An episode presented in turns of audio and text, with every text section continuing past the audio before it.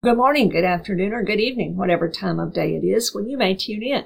This is Minister Kay Mortimer with Covenant Truth Ministries, and welcome to you. Thank you for joining me today again.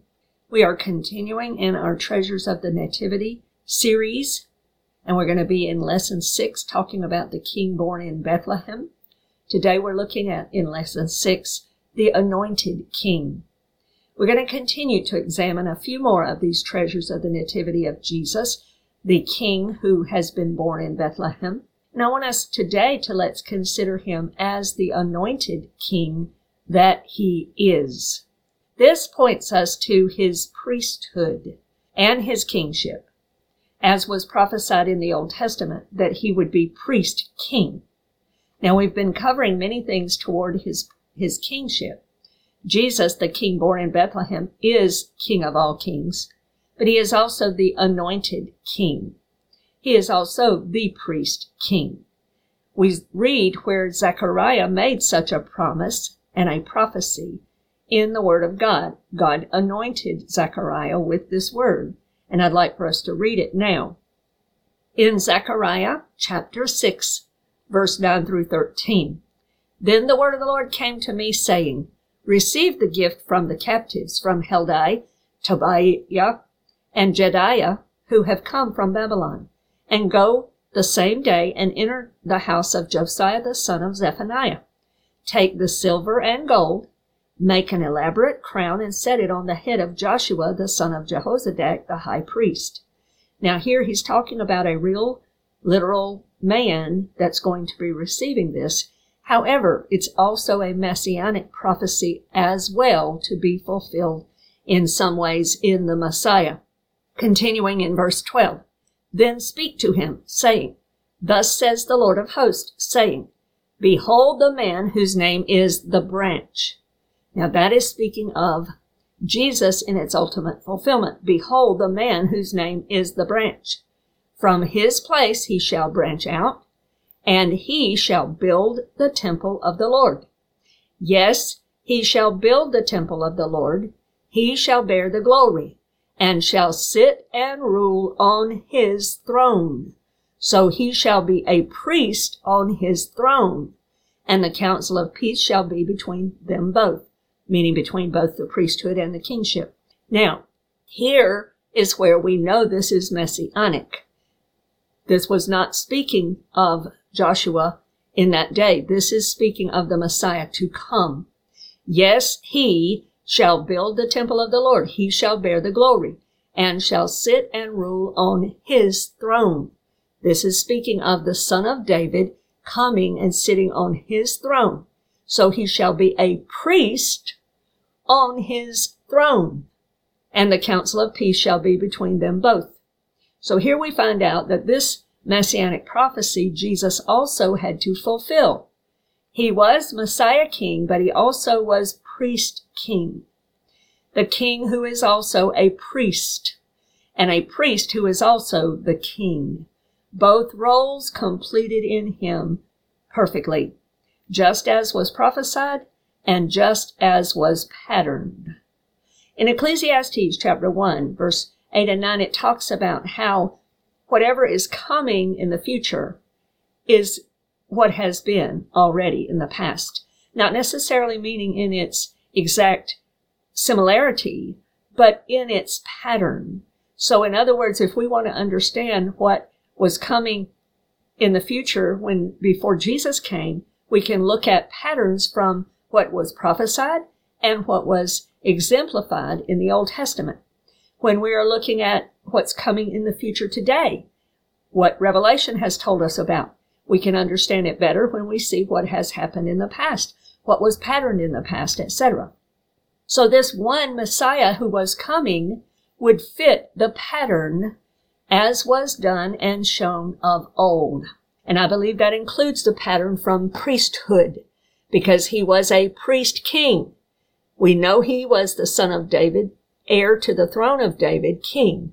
But we also know that he was the priest king, the Messiah king, who was also priest. And as Zechariah prophesied, that would come to pass as well. So it's important for us to understand a little bit about the priesthoods that are referred to in the Bible. There are a few, and I want us to just briefly go over those here. I have gone over those more thoroughly in other series and other places where I've referred to such as these. One of those being in my series on John the Baptist, Wilderness Man at the Jordan. So you can certainly look that up if you like. The very first priesthood we find out about in the Bible is the priesthood of Melchizedek. Kind of a strange character, but his priesthood was very real. And we're going to see it's also very important to understand something about his priesthood. And we'll get to that in just a moment. We find evidence of his being priest and his priesthood for the very first time in guess what? The book of beginnings, the book of Genesis. In Genesis chapter 14, verse 18 through 20, it says this, Then Melchizedek, king of Salem, brought out bread and wine. He was the priest of God Most High. And he blessed him and said, Blessed be Abram of God Most High, possessor of heaven and earth. And blessed be God Most High, who has delivered your enemies into your hand. And he, meaning Abraham, gave him, meaning Melchizedek, a tithe of all.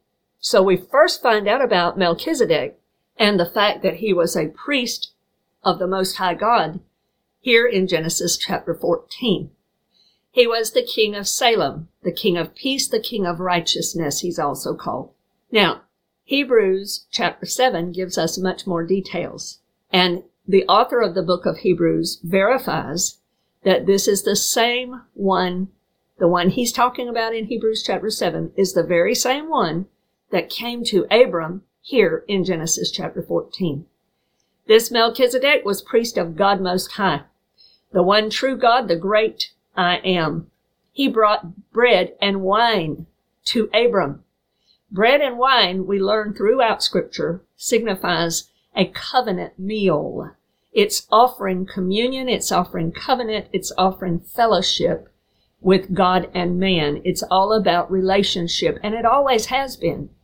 And so we see this Melchizedek offering and bringing to Abraham bread and wine, signifying that there would be communion, there was a covenant meal, there would be relationship. That's what God has always wanted. We see Melchizedek blessing Abraham. He brought a word of blessing from God the Lord. He also praised God for victory for Abraham, giving glory to God. And he was the one to whom Abraham gave a tithe. 10% of all of the increase or the spoils that he had received. I want to just make this point. Tithing is not a Torah principle only. It's not an Old Testament or a Tanakh principle only. And it is not something to be ignored tithing is very important. Yes, it was first instituted in the Old Testament, in the Tanakh, but it is actually verified by Jesus himself. One time, whenever they came, he was dealing with the Pharisees and so forth, and Jesus tells them, You tithe of all this stuff, but you forget the weightier things of the law, like justice and mercy. And Jesus tells them, He says, You should be tithing, but you should also be concerned with these weightier matters. You should be doing both. So Jesus verifies that tithing is still for us today. It, and there is a blessing in it, in obedience, just like Malachi prophesied in Malachi chapter 3. So this is the one to whom Abraham gave a tithe. His name, we call him, is Melchizedek. Now, I want us to go to Hebrews chapter 7 and I want to begin by reading verses 1 through 10. Hebrews chapter 7. For this Melchizedek that we just talked about and that we were introduced to in Genesis 14. For this Melchizedek, king of Salem, priest of the Most High God, who met Abraham returning from the slaughter of the kings and blessed him. So in the very first verse, the author of Hebrews verifies for us we're talking about this same Melchizedek that was found and read about in Genesis chapter 14, to whom also Abraham gave a tenth part of all, a tithe, first being translated King of Righteousness, and then also King of Salem, meaning King of Peace. Without father, without mother, without genealogy, having neither beginning of days nor end of life, but made like the Son of God, remains a priest continually. Now consider how great this man was, to whom even the patriarch Abraham gave a tenth of the spoils. And indeed, those who are of the sons of Levi, who received the priesthood, have a commandment to receive tithes from the people, according to the law, that is, from their brethren, though they have come from the loins of Abraham. But he whose genealogy is not derived from them received tithes from Abraham and blessed him who had the promises. Now beyond all contradiction, the lesser is blessed by the better. Here, mortal men receive tithes, but there he receives them, of whom it is witnessed that he lives.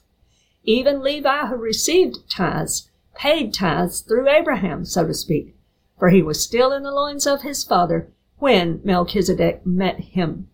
So here he's talking about this Melchizedek and from the description here that the author of Hebrews tells us, it appears to me to be none other than Jesus himself. Jesus did have a few what we call pre-incarnate appearances, meaning that he would come prior to him actually coming in the flesh and a, as a human being being born in the flesh, God man, God born and come to us in the flesh at the nativity, at Bethlehem in that manger. There were a few of these pre-incarnate appearances that we know about. One of those is found in Joshua chapter 5, where Jesus comes as the captain of the armies of the Lord, the captain of the Lord's hosts, and he comes to Joshua. And the way we know in scripture the few times when they are appearances of Jesus himself that has come for that purpose is because he and he alone is worthy of worship. And he and he alone can receive worship. The angels of God cannot and will never receive worship from any human being. But Jesus is always worthy of worship. And so Joshua worshiped. Here we see worship to this Melchizedek who came to Abraham in the sense that Abraham paid tithes to him. Only the Lord Jesus can receive our tithes. He's the only one worthy of that. And so there are several reasons why this appears to be Jesus. If you read through like what we just did in Hebrews 7, these early verses, you also see that he was without a beginning of life, without an end of life. Only God himself can fit that mold. There are things here that tell us that this appears to be another pre-incarnate appearance of Jesus himself and that he was in that appearance with Abraham in the form of Melchizedek, in this person Melchizedek. Some disagree with that, and that's fine. But I can't see any other way you can match it with scripture other than to see it as the Lord himself. But the first one, the first priest that we know about is this Melchizedek. It's very important that we look at the way he came and the priesthood that he shows us because it's not about works or rules. There was no Abraham, you are blessed of God if you do such and such, or because you did such and such, or any of those things. It's not about works or rules. It was simply about God's desire for relationship with us, with people, with Abraham in this case. This Melchizedek came in holiness, and he was a true representative of the holy God who offers covenant and blessings. The second priesthood we find out about in the scripture is the one we are the most familiar with because much of scripture gives us this priesthood and talks about it. And that is the Levitical priesthood. That's the one that came through Aaron, through Moses and Aaron that was given to Moses at Mount Sinai, the institution of it, the institution of the tabernacle of Moses, the institution of this worship and priesthood service. This supplies the pattern like we talked about in Ecclesiastes 1 9. Both Melchizedek and the coming offering covenant meal, etc. And this priesthood gives us the pattern to know what the coming final priesthood would be like. we can glean from to understand the work and the service and the duty of a priest through this priesthood. This priesthood is found throughout the Torah, beginning from the Mount Sinai experience and the command of God to build the tabernacle and establish this priesthood. It was to be entrusted to one tribe, and that was the tribe of Levi. The tribe of Levi received this because of their obedience at Mount Sinai when they were called upon. They stood up and they obeyed the Lord. And in response, they received no land inheritance. They didn't get an allocation of land when Joshua was dividing the land. But they got God. They got God. They got the closest presence of God that man could experience at that time. They became the one tribe that could get the closest to God on behalf of all the other tribes. They were the ones that served God directly as intermediaries for the people.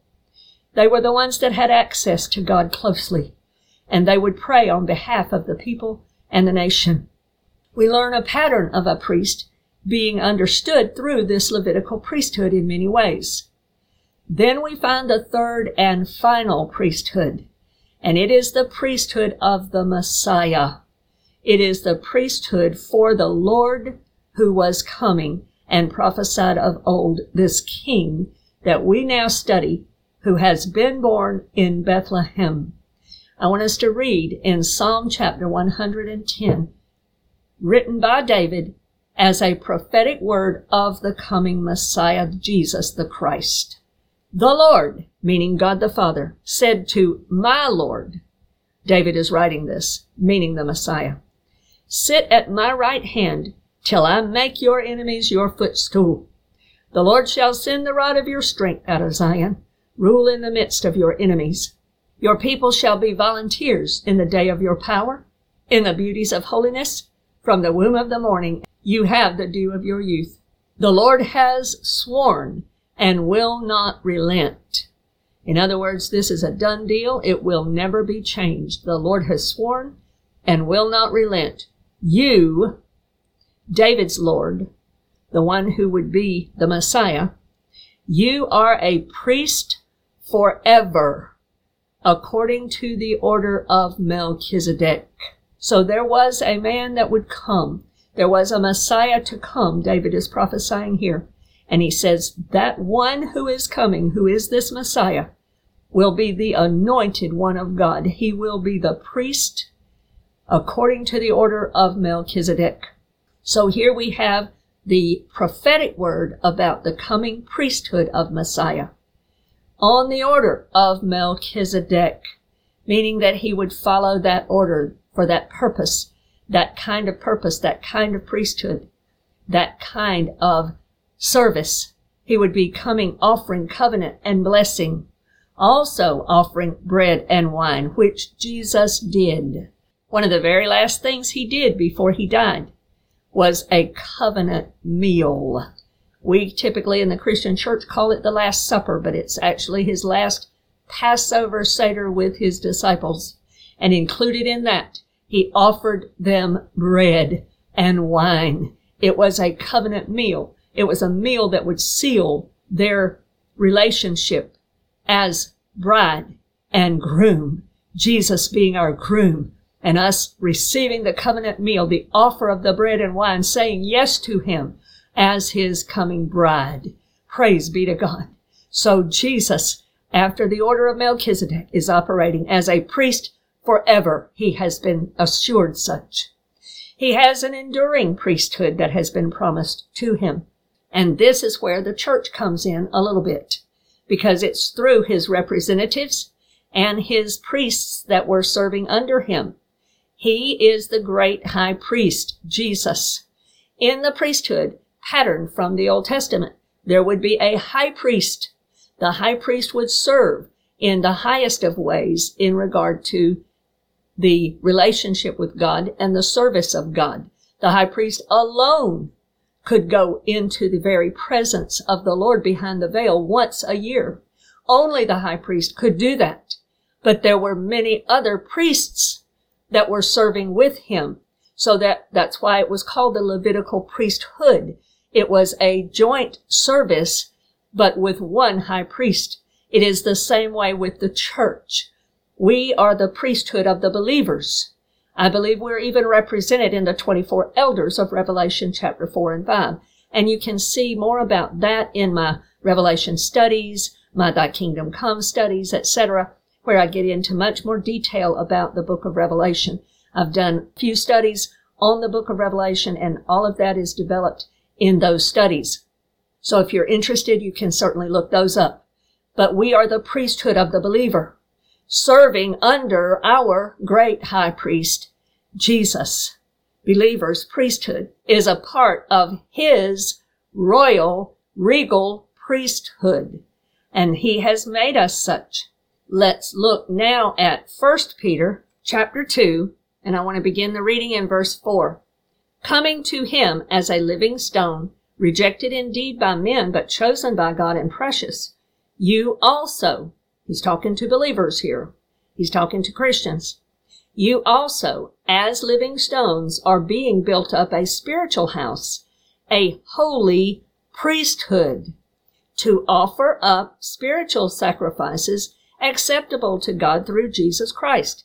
The priest would offer up sacrifices to God on behalf of the people and on behalf of their individual needs.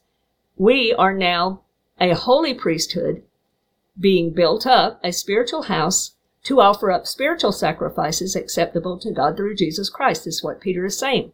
Continuing in verse 6. Therefore it is also contained in the scripture. Behold, I lay in Zion a chief cornerstone, elect, precious, and he who believes on him will by no means be put to shame. Therefore to you who believe, he is precious. But to those who are disobedient, the stone which the builders rejected has become the chief cornerstone and a stone of stumbling and a rock of offense. They stumble, being disobedient to the word to which they also were appointed.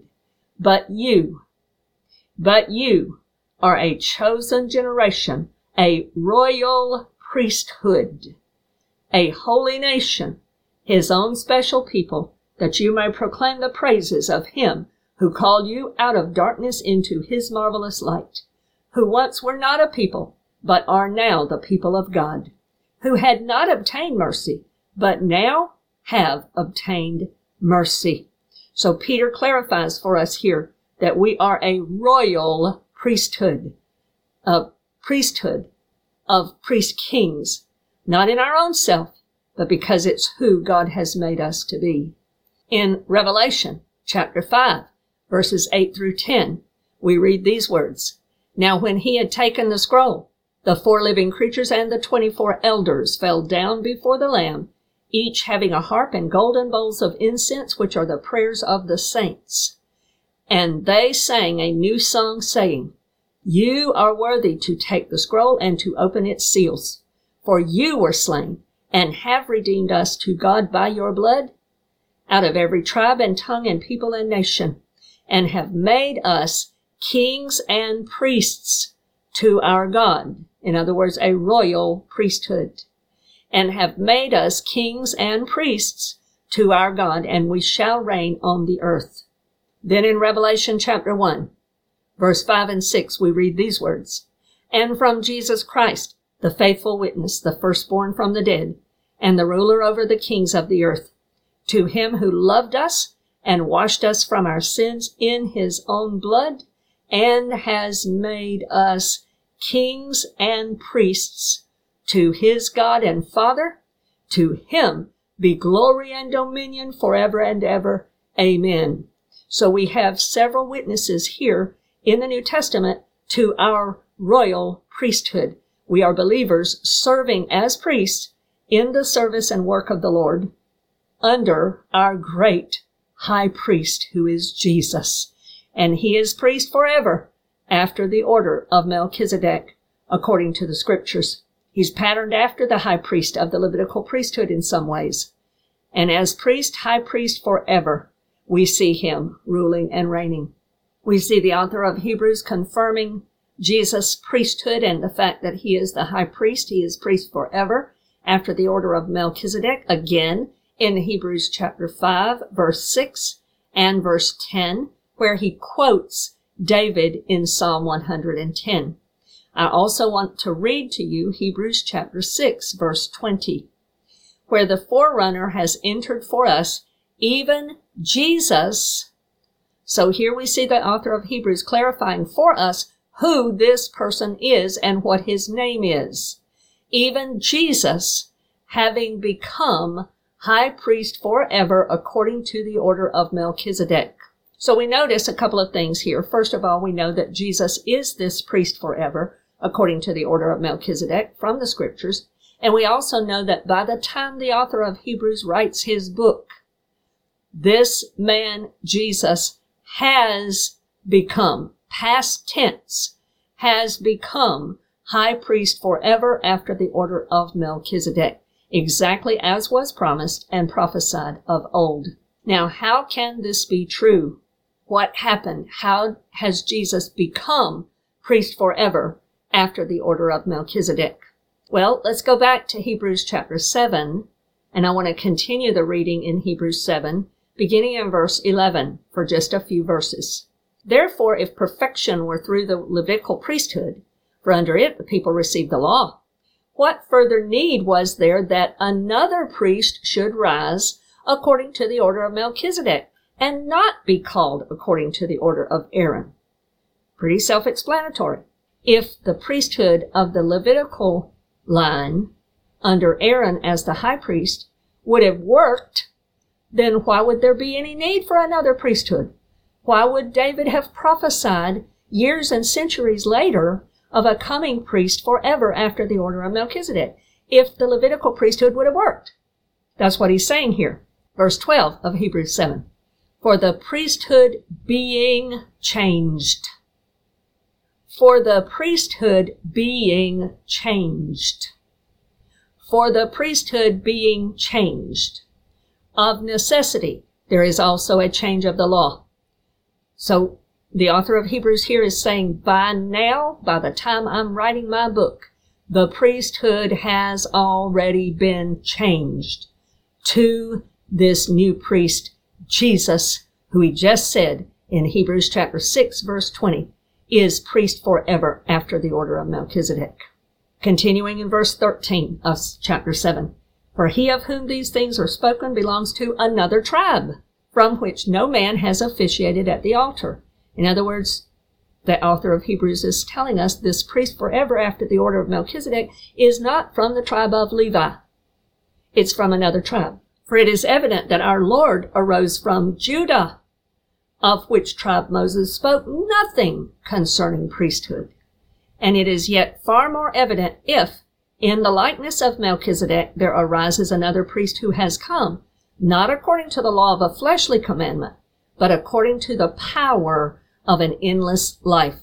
For he, meaning God, testifies, you are a priest forever according to the order of Melchizedek. For on the one hand, there is an annulling of the former commandment because of its weakness and unprofitableness, for the law made nothing perfect. On the other hand, there is the bringing in of a better hope, through which we draw near to God. So there was a transfer of priesthood before the author of Hebrews writes his book. When and how did that happen? Do we know? Do we know? How do we know that Jesus is that priest forever? How did the author of Hebrews know that Jesus is that priest forever after the order of Melchizedek? Well, let's look at a couple of quick things. First of all, I just want to point out, we looked at the Magi and their visit in one of the earliest lessons, probably lesson one, and how they brought the frankincense.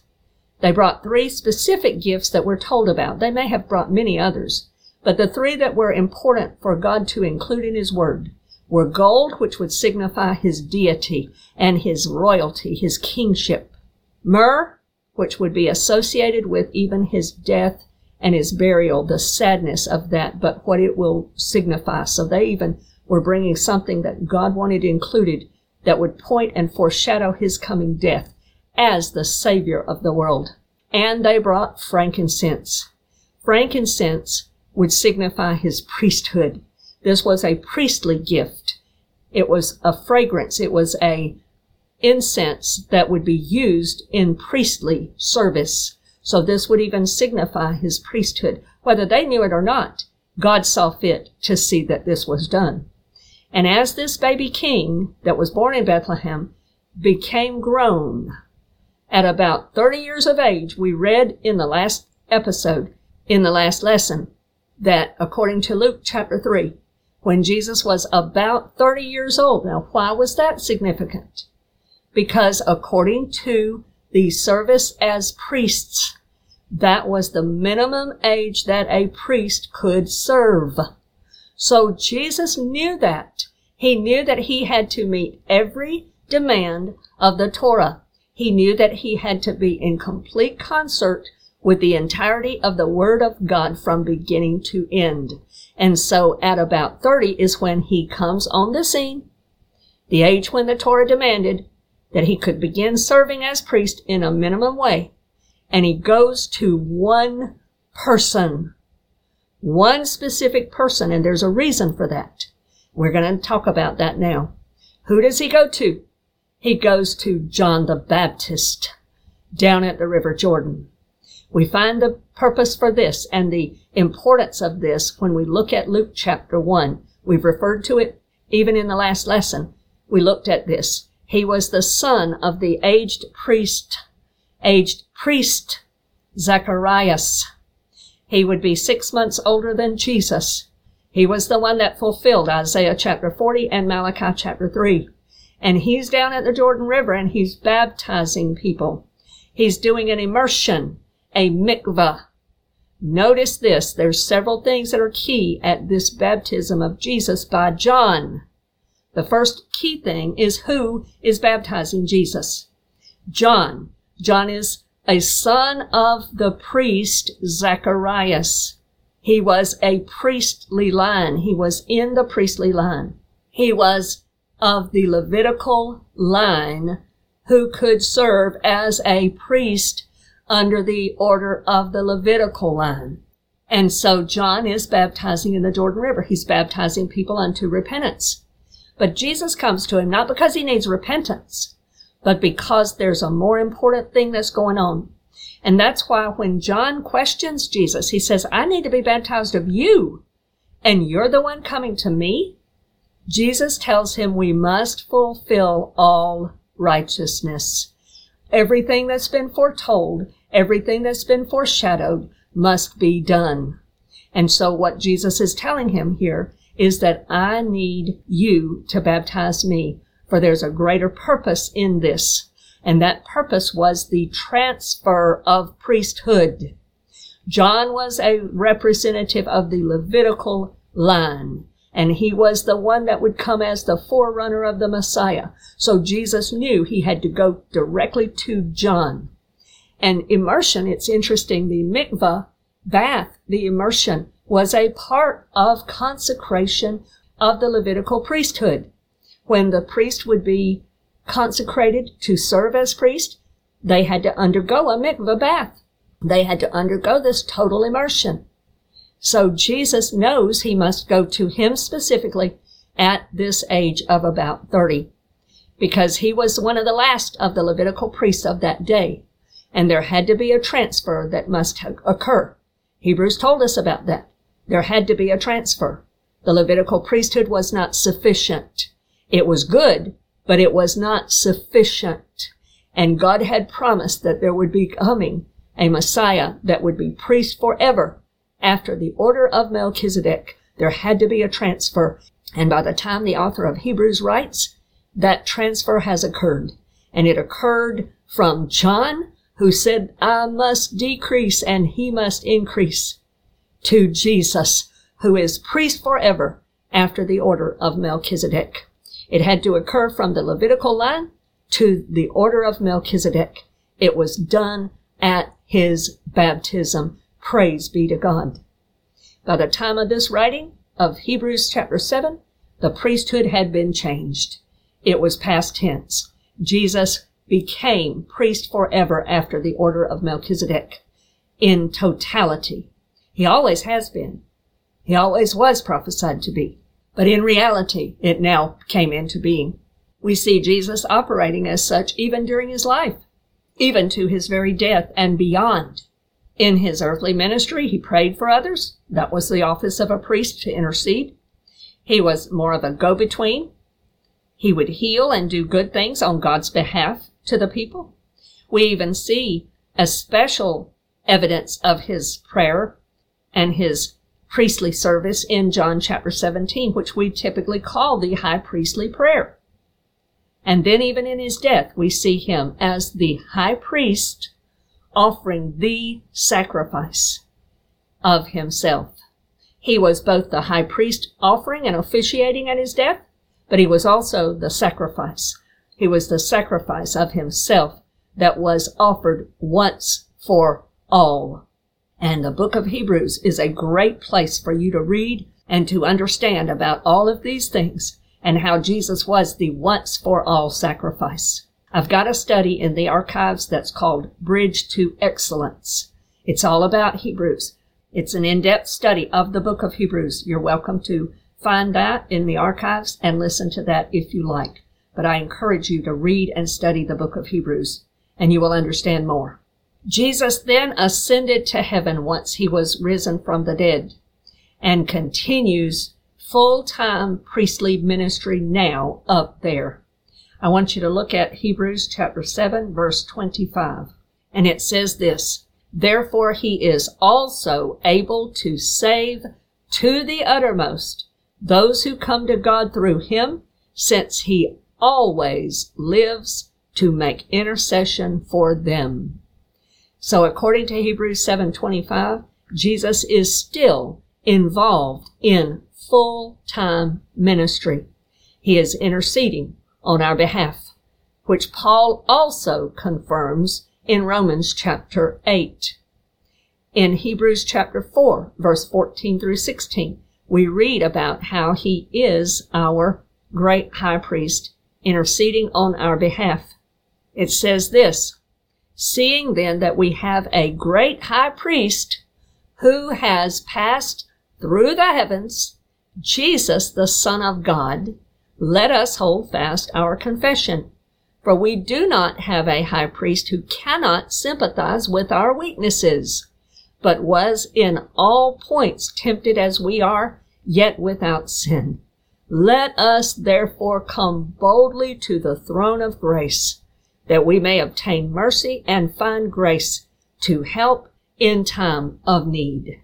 So Hebrews here is telling us again Jesus is our great high priest. He is praying for us. He is inviting us to pray and join him, and he has compassion for us and understanding, for he has suffered as we have in his own physical body, yet without sin. Then in Revelation chapter 1, we see him in the ministry that he is currently in also in Revelation chapter 1. Beginning in verse 12, it says this, Then I turned to see the voice that spoke with me, and having turned, I saw seven golden lampstands, or seven menorah. And in the midst of the seven lampstands, one like the Son of Man, the Son of Man, the Son of God was there, clothed with a garment down to the feet and girded about the chest with a golden band, meaning that that comes from the pattern of the high priestly robe that the high priest would wear. Here again, we see Jesus as the great high priest. Verse 14, his head and hair were white like wool, as white as snow, and his eyes like a flame of fire. His feet were like fine brass, as if refined in a furnace, and his voice as the sound of many waters. He had in his right hand seven stars, out of his mouth went a sharp two-edged sword, and his countenance was like the sun shining in his strength. And when I saw him, I fell at his feet as dead. But he laid his right hand on me, saying to me, Do not be afraid, I am the first and the last. I am he who lives and was dead, and behold, I am alive forevermore. Amen. And I have the keys of Hades and of death. Write the things which you have seen, and the things which are, and the things which will take place after this. The mystery of the seven stars which you saw in my right hand, and the seven golden lampstands. The seven stars are the angels of the seven churches, which could mean the pastors or angels and the seven lampstands which you saw are the seven churches. So here we see Jesus in Revelation chapter 1 as the head and the high priest of the churches he has established and is using. He is ministering as the priest would among the menorah. The priest in the tabernacle of Moses would go in and they would trim the lamps and they would minister with the lampstands. And we see Jesus doing that here.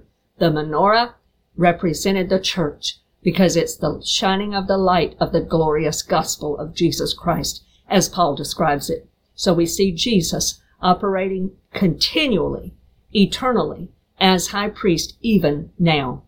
Jesus is the anointed king, still ministering on our behalf all day long, every day on a 24-7 basis. And we, as part of his royal priesthood, serve him here continually. Praise God for our great high priest, Jesus, who is priest forever after the order of Melchizedek. Praise be to God. I pray that this message has been a blessing to you, and Lord willing, you can join us again for future messages as the Lord would allow. May the Lord bless you richly today in Jesus' name. Amen.